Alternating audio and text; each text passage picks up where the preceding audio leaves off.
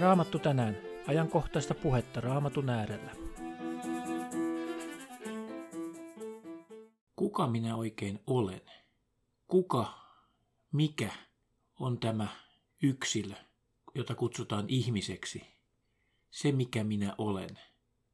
Onko minun olemassaolollani merkitystä? Miksi olen täällä? Miksi olen syntynyt? Miksi elän? Mikä on identiteettini?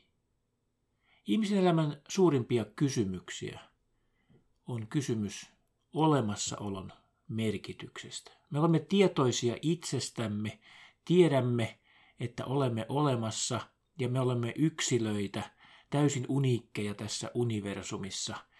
Meillä on ihmeellinen kyky ymmärtää olemassaolomme yksilöllisyys ja se, että olemme olemassa ja se, että me eroamme kaikista muista. Mutta kuka minä olen?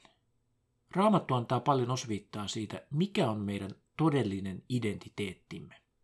Identiteetti tarkoittaa sanakirja määritelmän mukaisesti ihmisen yksilöllistä käsitystä itsestään. Eli juuri identiteetti on sama asia kuin vastaus tähän kysymykseen kuka tai mikä minä oikeastaan olen. Raamatusta löydämme useita vastauksia tähän meidän kuka, mikä kysymykseemme. Ensinnäkin olemme Jumalan kuvia. Heti raamatun alkulehdiltä löydämme kuvauksen siitä, että Jumala loi ihmisen omaksi kuvaksensa. Jumalan kuvaksi hän hänet loi. Mieheksi ja naiseksi hän loi heidät. Eli olemme Jumalan kuvia. Paavali toisessa korintolaiskirjeessä luku 3 ja 18 vahvistaa myöskin tämän. Mutta me kaikki, jotka peittämättömin kasvoin katselemme Herran kirkkautta kuin kuvastimesta, muutumme saman kuvan kaltaisiksi kirkkaudesta kirkkauteen, niin kuin muuttaa Herra, joka on henki. Eli Jumala on ihmeellisellä tavalla luonut meidät omaksi kuvakseen, ikään kuin heijastamaan häntä ihmiskunnan keskuudessa. Ja tässä tämä Paavali vielä hienosti lisää tähän sen ajatuksen, että meidän pitää päivä päivältä, hetki hetkeltä muuttua aina vaan enemmän Jumalan kuvan kaltaisiksi.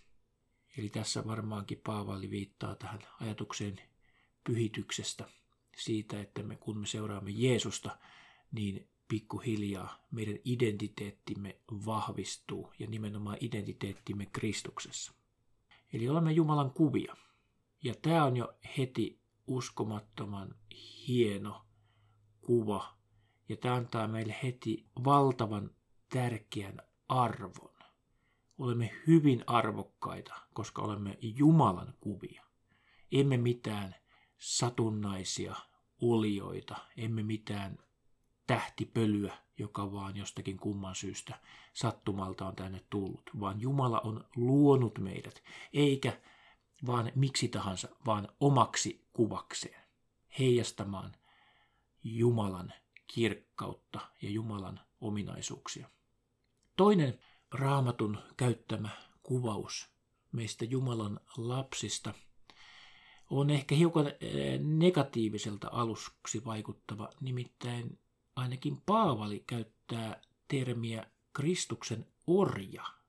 Eli meitä kuvataan ikään kuin orjana. Nimittäin ensimmäinen korintolaiskirja luku 7 ja 22 sanoo, se, joka on, se jonka Herra on kutsunut orjana, on näet Herran vapauttama. Samoin se, joka on kutsuttu vapaana, on Kristuksen orja. Mutta tässä ajattelisin, että Paavali viittaa siihen, että kaikki me ihmiset olemme synnin orjia ennen kaikkea. Mutta Kristus on vapauttanut meidät tästä synnin orjuudesta. Silloin kaikki mitä meillä on, on itse asiassa tullut Jumalalta. Eli olemme olemassa yksin Jumalan armosta. Meillä ei ole omaa ansiota mihinkään, mitä tämä elämä meille tarjoaa. Ihan niin kuin orja on täysin siinä asemassa, että hän vain palvelee sitä mestariaan. Samoin viime kädessä mekin palvelemme Jumalaa, koska Jumala on suuri ja me olemme vain ihmisiä, joten kaikessa me olemme velkaa Jumalalle ja meidän tulee yksin häntä kiittää. Mutta hieno uutinen on se, että meidän ei enää tarvi olla synnin orjia. Jos meidän joku orja pitää olla, niin onhan se kaikkein hienointa olla nimenomaan Jeesuksen orja, palvella häntä ja ymmärtää se, että kaikesta meidän tulee olla kiitollisia yksin Jumalalle. Kolmas identiteettimme perusta ja kuvaus meistä raamatussa on se, että olemme Kristuksen morsia. Olemme Kristuksen omia, hänen kumppaneitaan. Toinen korintolaiskirje, luku 11, kuvaa näin. Sillä minä kiivailen teidän puolestanne Jumalan kiivaudella. Minähän olen kihlannut teidät miehelle yhdelle ainoalle asettaakseni Kristuksen eteen puhtaan neitsyön. Ja vielä ilmestyskirjassa luvussa 19 jakesta 7 eteenpäin kirjoitetaan näin. Iloitkaamme ja riemuitkaamme ja antakaamme kunnia hänelle, sillä Karitsan häät ovat tulleet ja hänen vaimonsa on itsensä valmistanut. Ja hänen annettiin pukeutua liinavaatteeseen, hohtavaan ja puhtaaseen. Se liina on pyhien vanhurskautus. Ja hän sanoi minulle, kirjoita, autuat ne, jotka ovat kutsutut Karitsan hääaterialle. Eli Kristuksen seurakuntaa, meitä kristittyjä, kuvataan myöskin tämmöisellä kuvauksella, että olemme Jeesuksen morsiamia. Ja tämä varmaankin kuvaa juuri sitä, että olemme hänen kumppaneitaan. Niin tärkeitä Jeesukselle. Olemme niin arvokkaita, että hän käyttää tässä ikään kuin avioliitto parisuhteen kuvausta, että me olemme ikään kuin parisuhteessa Jeesuksen kanssa. Yksi raamatun kuva on se, että me olemme Jumalan temppeleitä. Ja tämä varmaankin kertoo siitä, että meidän tulisi elää elämäämme niin, että me elämme aina yhteydessä Jumalaan. Ja ymmärrämme sen, että me olemme ikään kuin pyhitettyjä, erotettuja synnin maailmasta. Olemme Jumalan temppeleitä. Ja ensimmäinen korintolaiskirje, luku 3 ja 16 sanoo vielä niin, että Jumalan henki asuu meissä, koska me olemme Jumalan temppeleitä. Eli tässäkin mielessä äärimmäisen arvokkaita Jumalalle. Raamattu käyttää kristityistä myöskin kuvausta sotilaana. Olemme Kristuksen sotilaita. Tämä meidän elämän tiemme on kaita ja täynnä vaaroja. Me käymme hengellistä sotaa pahaa vastaan. Ja siksi Paavali käyttääkin toinen Timoteus kirje luku 2 jakeessa 3 tällaista kuvausta, että kärsi sinäkin vaivaa niin kuin Kristuksen Jeesuksen kelpo sotilas. Eli me olemme taistelijoita, sotilaita Kristuksen sotajoukoissa. Lempikirjani raamatun jälkeen on kristityn vaellus. Siinäkin tätä tietä, kaitaa tietä vaeltavaa kristittyä kuvataan ikään kuin sotilaana, jolla on sotilaan varustukset, miekka ja kilpi ja ja kypärä ja niin poispäin. Sekin tulee suoraan raamatusta tämä Banjanin kuuluisan kirjan kuvaus. Sitten raamattu käyttää meistä nimitystä palvelija. Ensimmäinen Timoteuskirje, luku 1 ja 12. Minä kiitän häntä, joka minulle on voimaa antanut, Kristusta Jeesusta, meidän Herramme siitä, että hän katsoi minut uskolliseksi ja asetti palvelukseensa. Olemme siis palvelijoita, kutsuttuja palvelemaan Jumalaa ja kutsuttuja myöskin palvelemaan lähimmäistämme, toinen toistamme. Nämä on ollut kaikki ehkä tämmöisiä aika yksilön keskittyviä kuvauksia meidän identiteetistämme. Raamatussa kuvataan meitä kuitenkin myös Kristuksen ruumiin jäseninä. Emme ole vain yksilöitä, vaan olemme myöskin olennaisia osia jostakin suuremmasta kokonaisuudesta. Eli olemme osa Jumalan seurakuntaa.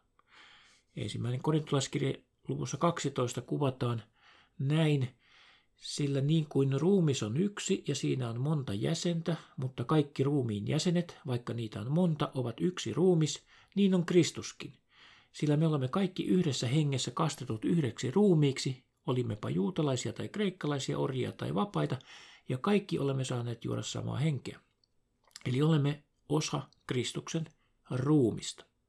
Vaikka meillä on kaikilla erilainen tehtävä siinä ruumiissa, ihan niin kuin sormella on erilainen tehtävä kuin varpaalla tai vaikkapa ninällä, niin jokaisella meillä on oma yksilöllinen tehtävämme tässä suuremmassa kokonaisuudessa Kristuksen ruumiissa, Kristuksen seurakunnassa.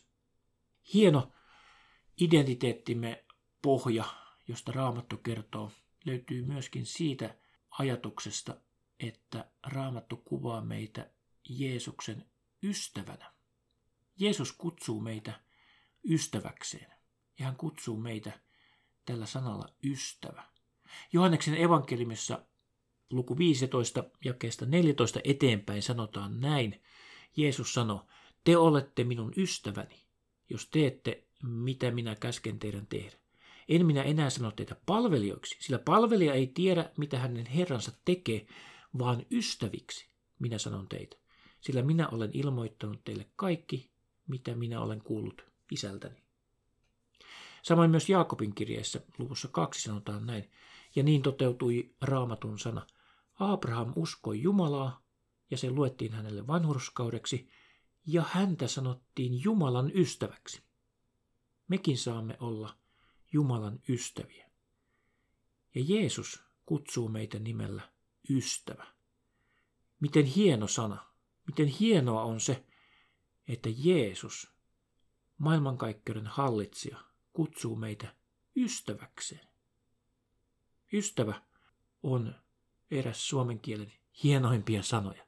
Ja mikä onkaan hienompaa kuin olla Jeesuksen ystävä. Sitten meitä kuvataan Jumalan lapsena. Meidät on kutsuttu Jumalan lapsiksi, kun olemme uudesti syntyneet Jeesukseen, iankaikkiseen toivoon. Meidät on synnytetty uudesti. Pyhä henki on synnyttänyt meidät Jumalan lapseksi. Roomalaiskirjeessä luvussa 18 sanotaan näin, sillä kaikki, joita Jumalan henki kuljettaa, ovat Jumalan lapsia. Sillä te ette ole saaneet orjuuden henkeä ollaksenne jälleen pelossa, vaan te olette saaneet lapseuden hengen, jossa me huudamme, Appa Isä. Henki itse todistaa meidän henkemme kanssa, että me olemme Jumalan lapsia. Mutta jos olemme lapsia, niin olemme myöskin perillisiä, Jumalan perillisiä ja Kristuksen kanssa perillisiä, jos kerran yhdessä hänen kanssaan kärsimme, että me myös yhdessä kirkastuisimme. Eli tässä nyt kuljetaan tuolta ensimmäisenä löysin sieltä raamatusta sanan orja, ja olemme koko ajan tässä tullessa entistä hienompiin, upeampiin kuvauksiin meidän omasta identiteetistämme. Olemme Jumalan lapsia. Emme ole sellaisia orjia, jotka koko ajan pelkäävät mestarinsa mielen oikkuja. Olemme lapsia ja voimme turvallisesti kutsua Jumalaa isäksemme ja sellaiseksi isäksi, joka on rakastava, hyvä, joka ajattelee vain lastensa parasta. Olemme uudesti syntyneet Jumalan lapsiksi. Ja kun olemme lapsia, niin olemme myöskin perillisiä. Tämä on myöskin yksi identiteettimme pohja. Ja tämä viittaa ei vain nykyisyyteen, vaan myöskin tulevaisuuteen. Eli tulevaisuutemme on iankaikkinen ja se on täynnä toivoa paremmasta. Kalatalaiskirje kuvaa paljon tätä luvussa kolme ja luvussa neljä. Luvussa kolmehan sanotaan näin, että Abrahamin siunaus tulisi Jeesuksessa Kristuksessa pakanain osaksi ja me niin uskon kautta saisimme luvatun hengen. Mutta jos te olette Kristuksen omat, niin te siis olette Abrahamin siementä perillisiä lupauksen mukaan. Sen lupauksen mukaan, sen uskon lupauksen mukaan, mikä jo annettiin Abrahamille ja mikä täydettiin Jeesuksessa, me olemme perillisiä. Me saamme periä iankaikkisen elämän, iankaikkisen paikan taivaan kodissa. Seuraavassa luvussa kaltalaiskirja 4. Mutta kun aika oli täytetty, lähetti Jumala poikansa, vaimosta syntyneen, lain alaiseksi syntyneen, lunastamaan lain alaiset, että me pääsisimme lapsen asemaan. Ja koska te olette lapsia, on Jumala lähettänyt meidän sydämeemme poikansa hengen, joka huutaa appa isä. Niinpä, sinä et siis enää ole orja, vaan lapsi. Mutta jos olet lapsi, olet myös perillinen Jumalan kautta. Eli me olemme Jumalan lapsina myöskin oikeutettuja perintöön, iankaikkiseen perintöön taivaan kodissa. Tämä on sellainen aarre, todellinen toivomme kohde, josta meidän kannattaa todellakin pitää kiinni. Viimeisenä kuvauksena meistä raamatun sivuilla on myöskin tähän iankaikkisuuteen liittyvä aika salaperäinenkin ja ihmeellinen sana hallitsija. Meillä on tärkeä tehtävä iankaikkisuudessa. Ilmestyskirja luku 20 ja 4 siitä eteenpäin jakeeseen 6 sanoo nimittäin näin. Ja minä näin valtaistuimia, ja he istuivat niille, ja heille annettiin tuomio valta, ja minä näin niiden sielut, jotka olivat teloitetut Jeesuksen todistuksen ja Jumalan sanan tähden, ja niiden, jotka eivät olleet kumartaneet petoa, eikä sen kuva, eivätkä ottaneet sen merkkiä otsansa eikä käteensä, ja he virkosivat elon ja hallitsivat Kristuksen kanssa tuhannen vuotta.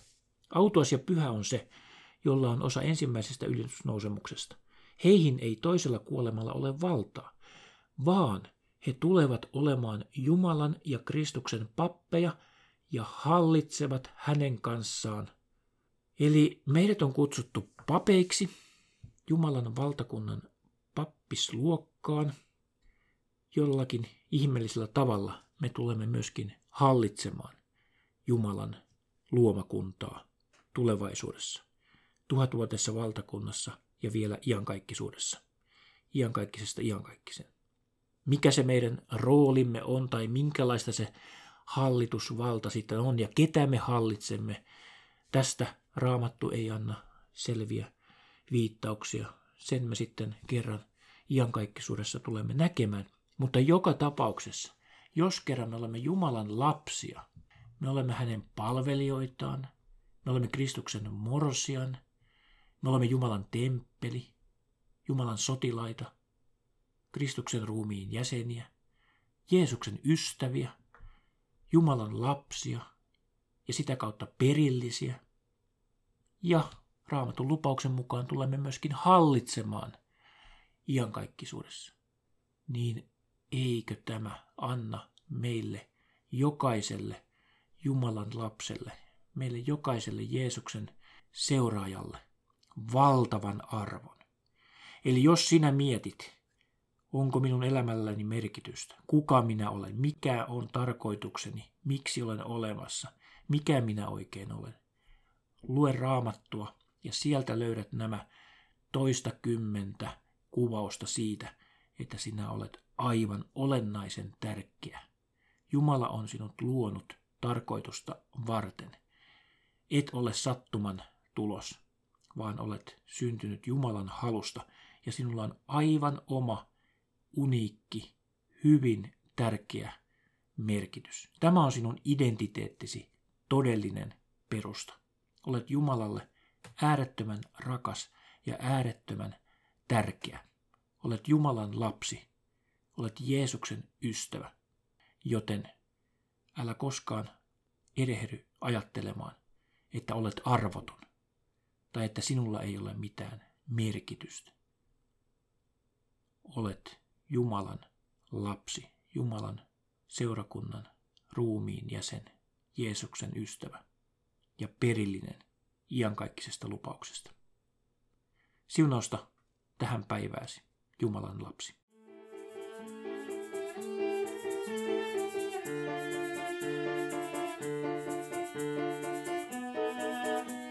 Maranata, Herramme tulee. Herran Jeesuksen armo olkoon teidän kanssanne.